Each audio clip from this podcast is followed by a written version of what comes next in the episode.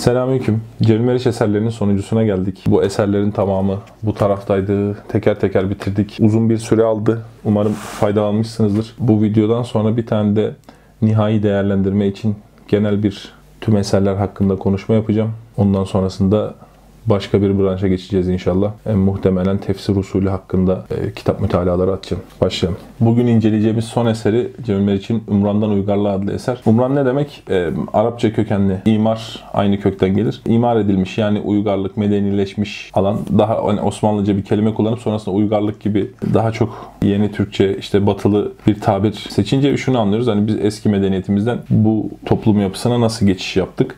Daha ziyade zaten siyasi denemeleri var Cevil için. Eserin içinde neler var? Atilla İlhan'ın Hangi Batı adlı eserinin incelemesini yapmış. Ali Paşa vasiyetnamesi biliyorsunuz Abdülhamid'in sadrazamıdır. O vasiyetnameyi nakletmiş, üzerine mütalalarda bulunmuş. Yunan mucizesi denen tabirden bahsetmiş.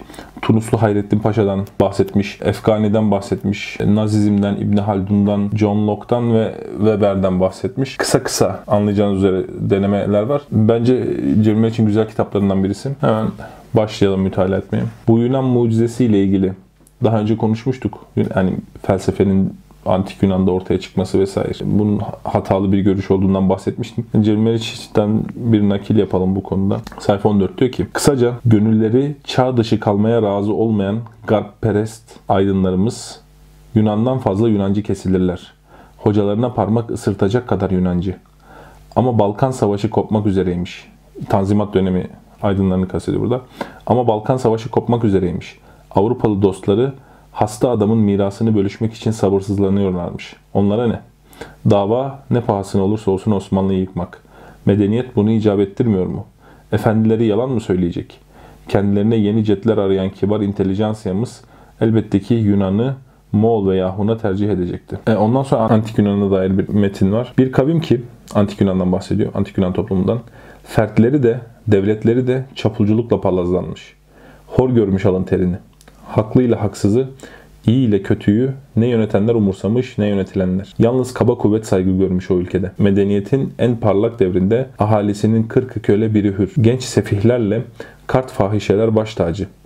Her yıl tanrılara insanlar kurban edilmiş, binlerce çocuğun kanına girilmiş her gün. Her hayasızlığı tanrılaştıran bu kavim üç şeyde birinci. Kibirde, yalanda, fuhuşta. Ama bu meziyetlerini öyle ustaca kullanmış, öyle pazarlamış ki 2000 yıl tarihin baş köşesine oturtulmuş. İnsanlık en rezil çocuğuna düşkün çılgın bir anne. Roma bu delice sevginin ilk sorumlusu. Kıyıcılıktan başka hüneri olmayan cahil ve kaba Romalılar Yunan'ın ahlaksızlıklarını kemalin son mertebesi sanmışlar. Örnek almışlar Yunanlıları. Sonra demiş ki 16'da gübreden güzel çiçekler fışkırır. Doğru.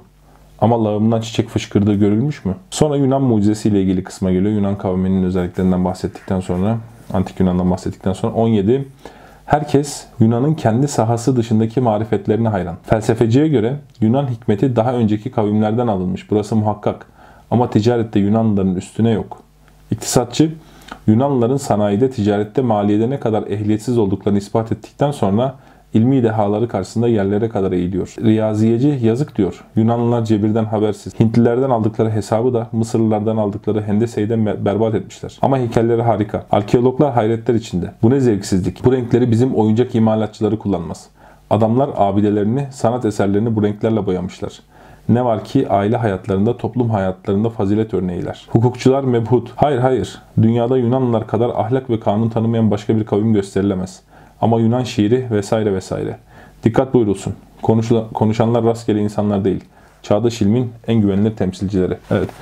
Ee, içinde çağdaşlaşmakla ilgili işte hangi batıyı, Atilla İlhan'ın hangi batısını incelediği bir pasaj var. Ee, yani bence e, o kadar şey olmuş ki böyle iki üslubu, nesri düz yazısı, güzel yazarın birbirleriyle paslaşmaları. Bizim çağdaşlaşma şeyimizden bahsedelim. Diyor ki Cemil Meriç, Atilla İlhan'ın kitabını incelem inceliyor şu an. İlhan bir hatırasıyla giriyor bölüme. Genç bir ozan hatırlıyorum. Yumruğunu göğsüne vura vura ben demişti. Türk olmak istemiyorum. Çevremde gördüğüm her şey kızgın bir demir dehşetiyle etime yapışıyor. Sanatımla, duygulanma gücümle başka ve batılı bir ortama aidim ben. Atilla İlhan devam ediyor. Yani diyor ki bu parçalanışın başka bir milletin tarihinde benzerine rastlayamayız. Tanzimattan sonra durum değişir. Aydın kendi tarihinden koptuğu ölçüde aydındır. Kendi tarihinden yani kendi insanından. Batı'nın temsilcisi olduğu ölçüde aydın. Halk maziye çivili. Bu ahmakça bir taassup değil. İnsiyaki bir nefis müdafası. Aydınların ihanetini biliyor. Korkuyor ve seziyor ki hayatını idame ettirmenin tek şartı hareketsizlik. Bir başka lisan konuşmaktadır aydınlar. Halktan nefret etmektedir. İlhan Atilla İlhan söylüyor bu kısmı. Şairi dinleyelim diyor Cemil Meriç. Yeni Türk sanatçısı kendisini batılı diye alır, içinde yaşadığı toplumu doğulu diye küçümser. Küçük aydınlar, hatta biraz göç, gözü açık ma- mahalle kızları yalnız çeviri roman okumakla, Türk filmlerine gitmemekle basbayağı övünürler. Büyük şehirlerimizin o Allah muhafaza sanat çevrelerinde Fransız resmi, İngiliz şiiri, Rus müziği, İtalyan sineması herhangi bir Türk sorunundan önce konuşulur. Cirmeç öylesine coşkulanmış ki var ol İlhan diye bir kısım var yani nakillerin arasında. Az sonra şairin çok şairane bir hareketiyle karşı karşıyayız diyor Cemil Meriç. Bir orta mektep tarih kitabında Sümerlileri, Hititleri hatta Etrüskleri bulamayınca afallıyor. Unutuyor ki tarih düpedüz bir ideolojidir. Avrupalının yazdığı tarih Hristiyan Avrupa'nın gururunu okşayacak bir masallar yığınıdır. Hele orta mektep seviyesindeki tarih. Sonra Cemil Meriç diyor ki Ali Paşa vasiyetnamesinden bahsetmiş. Bana ilginç gelen şu. Cemil Meriç diyor ki ben vasiyetnamenin iki nüshasını gördüm. Her ikisi de Fransızca. Yani Osmanlı tarihinin en tartışmalı dönemlerinden birisinde sadrazamlık yapmış bir paşanın vasiyetnamesi nasıl Türkçe olmuyor? Veya neden gizleniyor çok şaşırıyorum mesela. Ben tarihi tek yanlı anlatıp bunu bir ideoloji haline getirmek Türkiye'de o kadar yaygın bir şekilde uygulanmış ki. Yani Abdülhamid'in aleyhine kitap yazmak serbest ama lehine yazmak yasak. Yani burada Abdülhamit övücülüğü, Abdülhamit şöyledir böyledir vesaire gibi bir konuya girmek istemiyorum. Bunu inşallah Osmanlı tarihi inceleyebilirsek, Allah ömür verirse, nasip ederse orada konuşuruz ama tek yanlılık acayip. Yani en sevmediğiniz insan bile olsa onun hakkında tek kitabın tek yönlü kitabın basılmasını nasıl destekleyebiliyorsunuz, sevebiliyorsunuz? Cemalettin Efgani'den bahsetmiş.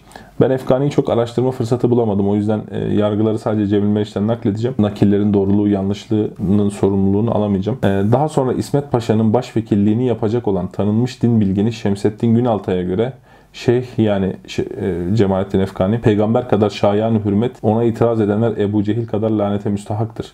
Çünkü şeyh peygamberin zamanındaki İslamlığı yeniden diriltmeye kalkışmıştır. Bunu nakletmiş. En son hükmünü gene buraya bağlayacağı için bunu okudum. Sayfa 76. Şöyle bir mütalaa nakletmiş Cemalettin Efgani'den. Eğer bu doğruysa yani bu sözden bizim anladığımız manasıyla söylendiyse, kastedilen buysa bu asla İslam'la bağdaşmaz. Hristiyan toplumları işaret ettiğim iptidai merhaleden uzaklaşmışlardır artık. Hür ve serazat terakki ve ilim yolunda dev adımlarıyla ilerlemektedirler. İslam cemiyeti ise dinin vesayetinden kurtulamamıştır. Cemil Meriç araya giriyor. Ama Efkanlı şeyh büsbütün meyus yani umutsuz da değildir. Öyle ya Hristiyanlık İslamiyet'ten asırlarca önde doğmuş. Neden İslam cemiyeti de günün birinde zincirlerini kırıp Hristiyan cemiyetleri gibi terakki yolunda şahlanmasın? Burayı Cemal, Cemalettin Efkani söylüyor. Hristiyanlık da müsamahsızdı, sertti ama yenilmez bir engel olamadı. Yani anlaşılan şu, eğer metin doğruysa, o söylemişse ve bunu kastetmişse Cemalettin Efkani e, Hristiyanlığın geldiği mertebe İslam'ın gelemediğini söylemiş olur eğer bu doğruysa. Şeyh Efendi İslamiyet'in terakkiye mani olduğunu Renan'dan daha büyük bir imanla belirttikten sonra diye bunu değerlendiriyor bu sözlerini. Cemil Burada İslam dininin bütün sorumluluğu ortaya çıkıyor. Şurası aşikar. Bu din nerede yerleşmişse ilmi boğmuştur. Bu uğurda istibdatla el ele vermekte tereddüt etmemiştir. Es-Suyuti Halife el-Hadi'nin Müslüman ülkelerde ilmin kökünü kurutmak için 5000 alimi Bağdat'ta katlettiğini söyler. Dinler isimleri ne olursa olsun birbirlerine benzerler. Dinlerin felsefeyle uyuşmalarına, anlaşmalarına imkan yoktur. Din insana iman ve itikadı zorla kabul ettirir. Felsefe onu itikatlarından kısmen ve tamamen kurtarır. Nasıl anlaşabilirler?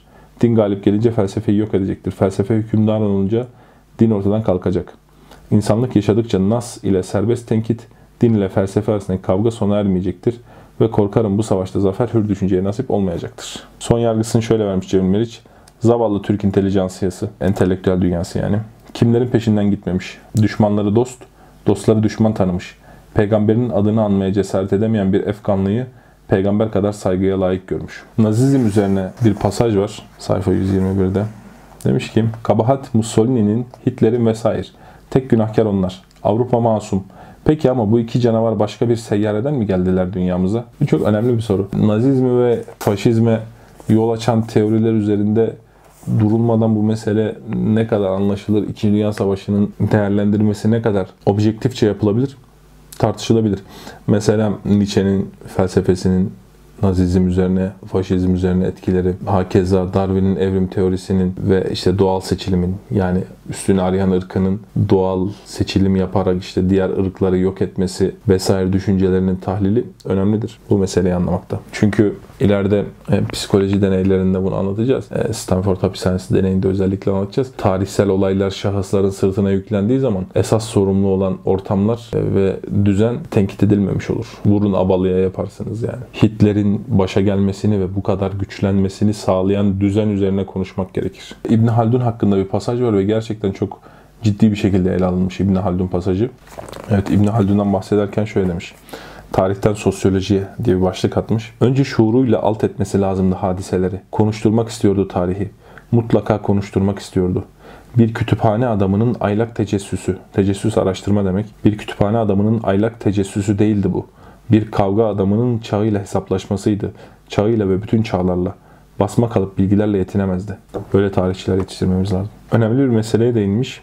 Ama dinin bir hurafeler yığını olduğuna inanan dini hayatın ne olduğunu hiçbir zaman anlayamayacaktır. İnsanları gerçekten anlamak için insanların önem verdikleri şeylerin manasını anlamak lazım. Burada bu zaten dini anlamak için böyledir. Ve fakat ben bunu İslami açıdan baktığımda diğer meselelere de bizim böyle bakmamız gerekir. Yani bir insanın e, saçma sapan bir şeye inanacağını düşünmek çok doğru olmaz. Genelde insanlar bütünüyle anlamsız şeylere e, yönelmezler. Bundan daha önce bahsettiğimi hatırlayamıyorum videolarda ama insanların genelde eleştirel çıkış noktaları çoğunluk çoğunlukla doğrudur. O çıkış noktasını hatalı sonuçlara götürmüştür. Bu eleştirel çıkış noktasına baktığınızda kendi hatalarınızı göreceksiniz çoğunlukla. E, o yüzden insanların düşüncelerini birer çöpmüş gibi değerlendirmek hatalıdır. Hele hele kitlesel kitlelere mal olmuş düşünceleri böyle yargılamak hatalıdır. Yargılamadan evvel anlamak gerekir. Sayfa 288. Hakim ideoloji kendi başına bir güçtür. İnsanları içtimai yapının mutlak bir zaruret olduğuna ona karşı gelmenin imkansızlığına inandırabilir. Hatta mevcut düzenin her türlü tehlikeden korunması gereken ideal bir düzen olduğunu da telkin edebilir. Demokrasileri uzun ömürlü yapan bu aldatmaca parantez içinde mistifikasyondur. Kitle hakim ideolojiye yönelirse hakim sınıf demokrasiden vazgeçip diktatörlüğe başvurur. Darbeler tarihi böyledir. Demokrasiyi askıya alır ki demokrasiyi korusun lakırdı zoruyla yapamadığını lakırdısı zorla başarmaya kalkar. Belli bir içtimai realite kendi yaşama şartlarını mütemadiyen yaratabiliyorsa devam edebilir. Bu şartlar içinde o içtimai realiteye uygun olan ideoloji de vardır. Cemil için Ümran'dan Uygarlığa adlı eseri de bitti. Her şeyi buraya almış olduk. Son bir değerlendirme videosu çekip Cemil konusunu bitireceğiz inşallah. Ve ahiru davana enilhamdülillahi rabbil alemin.